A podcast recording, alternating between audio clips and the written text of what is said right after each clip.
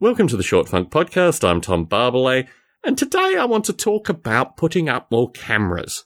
Our tenant's property is no longer occupied. And I've thought long and hard about what we could do with it in the interim, but my first concern is just associated with general safety and security. And for this reason, I installed an internet booster, uh, Airport Extreme. I didn't even realize that's what they did. I thought I'd just connect Ethernet to it and then it would boost the internet. But yeah, it can exist on its own and boost the internet accordingly. And I installed a camera, like all the other cameras that we have set up. Slightly lower resolution, slightly problematic associated with the Wi-Fi connection. It's got about maybe 20, 25 feet from the booster to it. But I started thinking about what is the worst, most bizarre stuff that I could see with this camera. Like this, this area that I'm filming is completely unoccupied.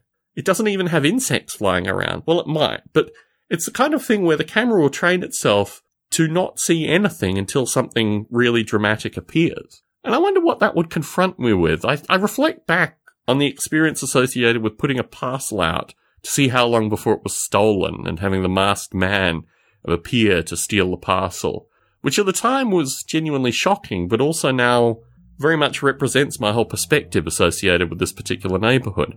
So I thought, what's the worst that this camera could capture? I mean, this camera is literally 30 feet from me, although I'm on the second floor and the camera's on the ground floor.